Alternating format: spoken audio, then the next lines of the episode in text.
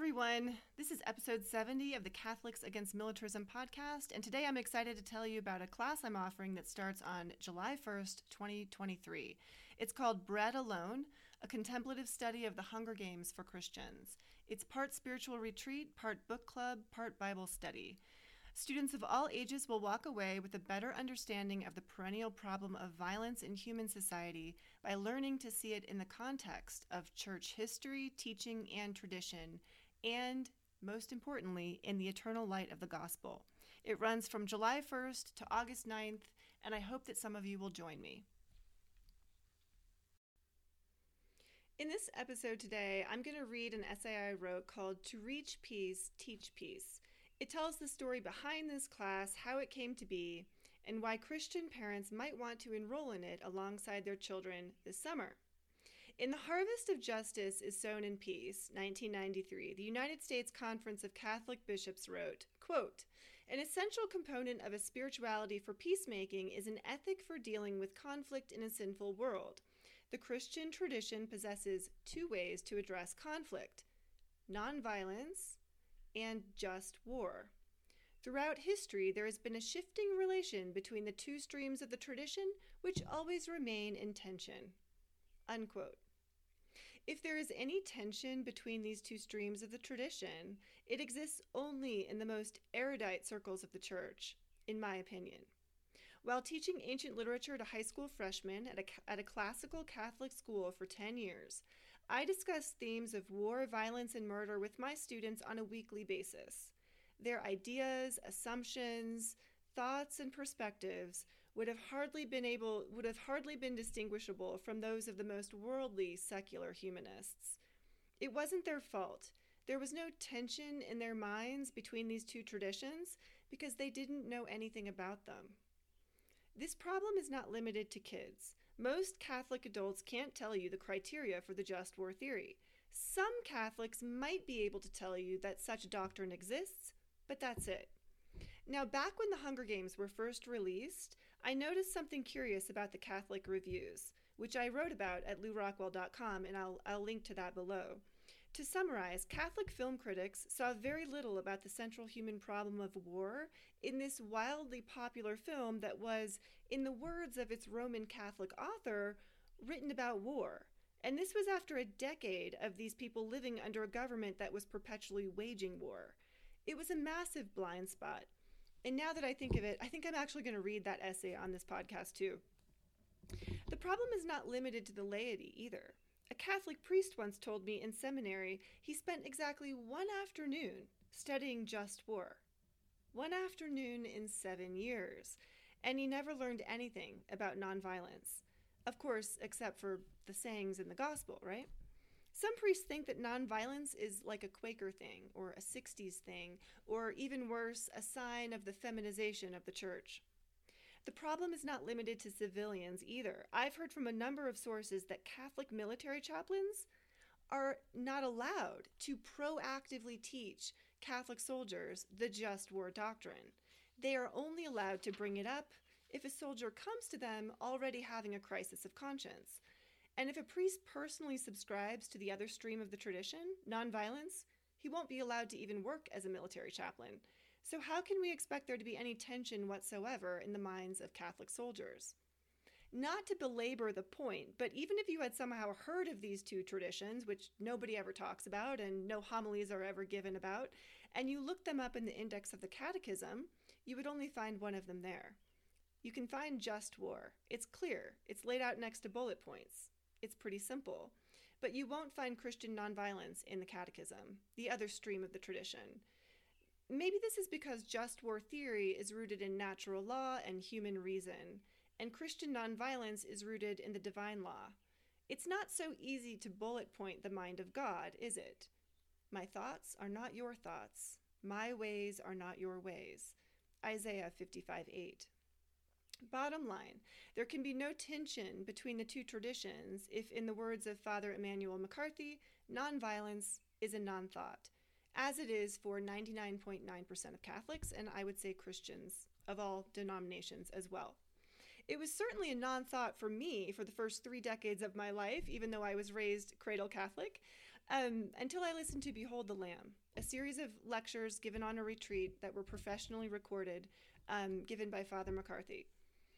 Behold the Lamb is considered to be the most comprehensive and spiritually profound proclamation of Jesus' vital gospel message of nonviolent love of friends and enemies.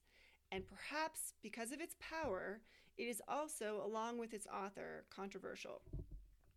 I had the idea for this class a decade ago.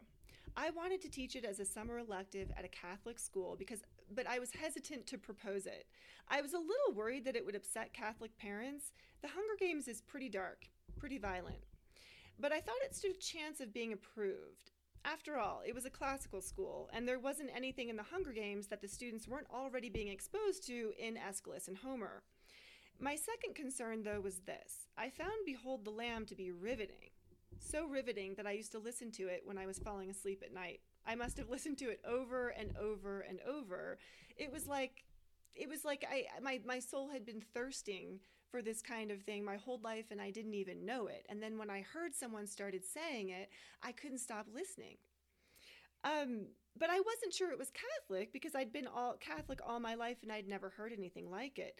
The last thing I wanted to do was lead my students or let myself be led astray from solid sound Catholic teaching. One of my friends, who was an administrator at the school, agreed to listen to the series and weigh in.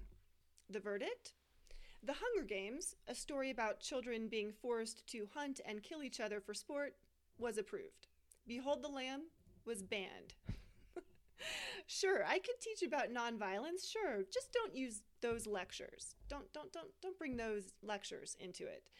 Um, I asked why not. You know, did they represent um, some kind of heresy? Were they historically inaccurate? I genuinely wanted to know. My friend knew far more about Catholic theology than I did. After some back and forth, I was told it's not really the lectures themselves that are the problem, it's just who he is. Who is Father McCarthy? Well, for those of you who've been listening to this podcast for several years, you probably know him pretty well. But for those of you who are new, he is a priest in good standing with the Catholic Church, but he is also that priest who says those things. He has been saying them loudly and consistently for 55 years, and he has never been officially censured by the church for saying them.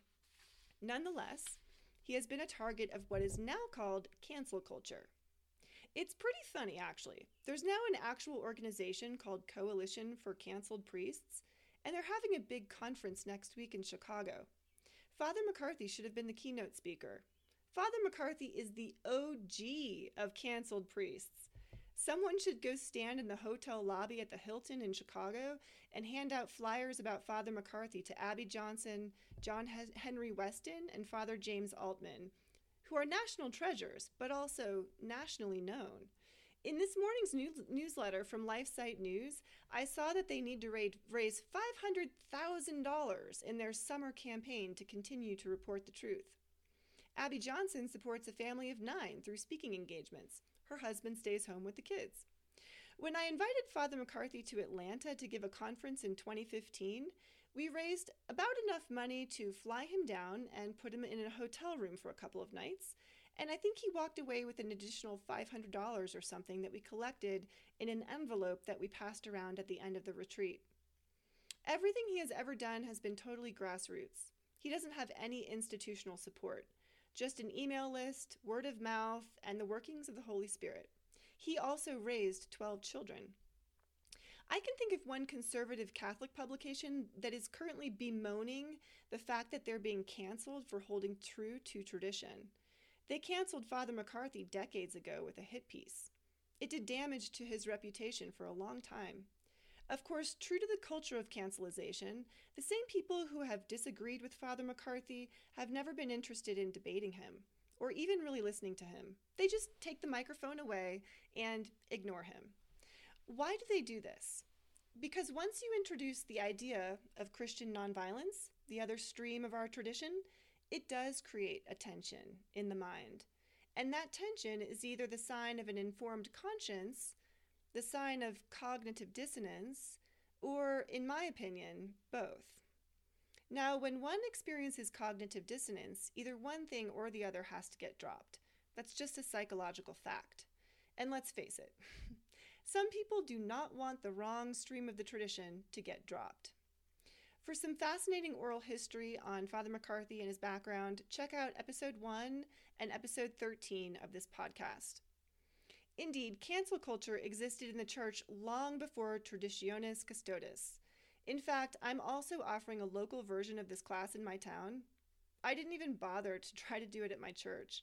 I've been down that road before. Someone on the parish, parish council will Google Father McCarthy, and then they'll get scared, and then too much energy will have to be spent trying to diplomat- diplomatically obtain permission and bypass the gatekeepers. And someone will smugly tell me that, you know, Ellen, if it wasn't for soldiers, we'd all be speaking German right now, blah, blah, blah. Someone, um, I probably won't even be allowed to advertise in the church email list, which is fine.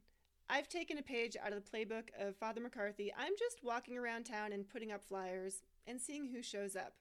I figure it might be better to hold it outside the Catholic Church anyway. Maybe I'll get more uh, more Christians from other denominations to participate. But I'm also offering this online course. And to wrap up, I did not end up teaching the class to my high school students um, during that summer 10 years ago. I passed it off to another teacher. Um, I just didn't feel that I had the materials that would help me teach the spirituality of gospel nonviolence. They really didn't exist. And even if they did exist, I was pretty sure they would not be able to teach it with the clarity and power of Behold the Lamb. And I believed that to teach nonviolence poorly could be worse than not teaching it at all. The school made the wrong call, in my opinion, but I'm not trying to paint them in a bad light. The esteem in which I hold my former colleagues, their love for the church and knowledge of scripture and tradition, their seal of approval on the content of the lectures is one of the most important things that gives me confidence now to teach this material today. For that, I thank them. What Father McCarthy says, it sometimes upsets people. And so this, this class is a little bit of a risk. I don't want to upset people, um, but I know that it also changes lives. My friend, the priest who had studied just war for one entire afternoon in seminary, he attended Father McCarthy's conference in Atlanta at my behest. He later told me that he had been so angered by what he was learning that he almost left at lunch and didn't come back. But he stuck it out. He listened, and he was very glad that he did. Behold the Lamb changed my life, and it has changed the lives of thousands of Christians around the world. Until I listened to Behold the Lamb, Jesus' way of nonviolent love of friends and enemies had been, quote, so clear to me that it was almost invisible, unquote. I stole that line from my favorite songwriter, Neko Case. I hope this study will make the way, the truth, and the life more visible and scrutable. By, inter- by interweaving Father McCarthy's Behold the Lamb with a, compelling, with a compelling narrative like the Hunger Games, I hope to make the study of gospel nonviolence both more appealing and more accessible for people of all ages. Students will be able to apply what they hear in the lectures to the concrete situation they're reading about, which will hopefully lay the groundwork for, for some great discussions among family, friends, book clubs, and church groups. I hope to draw students into a deeper pondering of divine law by setting it against a dystopian backdrop, a world in which human beings know no God and can rely only on the faculties of human reason to guide and sustain them. Sometimes we see things more starkly when we see them in relief. Suzanne Collins, author of The Hunger Games, said that she wanted to educate young people about the realities of war. I think she inadvertently educates people about what the world would look like with no faith in God. And we may be surprised in the course of this study to discover just how closely this world that we're reading about resemble, resembles our own. In his first message for the World Day of Peace in January 1979, Pope St. John Paul II said, To reach peace, teach peace. This is what I aim to do with this study. I can't imagine growing up in the world today, assaulted by violent images in video games and movies, pummeled by news of the latest school shooting, drawn into false realities through social media and mainstream media. No wonder young people are experiencing wide widespread mental health crises, anxiety, depression, and suicide in unprecedented numbers. I think there's nothing more important than peace that we could be teaching the young. Our Lord said, Peace I leave with you. Peace I give to you. Not as the world gives, do I give it to you. Let not your hearts be troubled, neither let them be afraid. John 14, 27.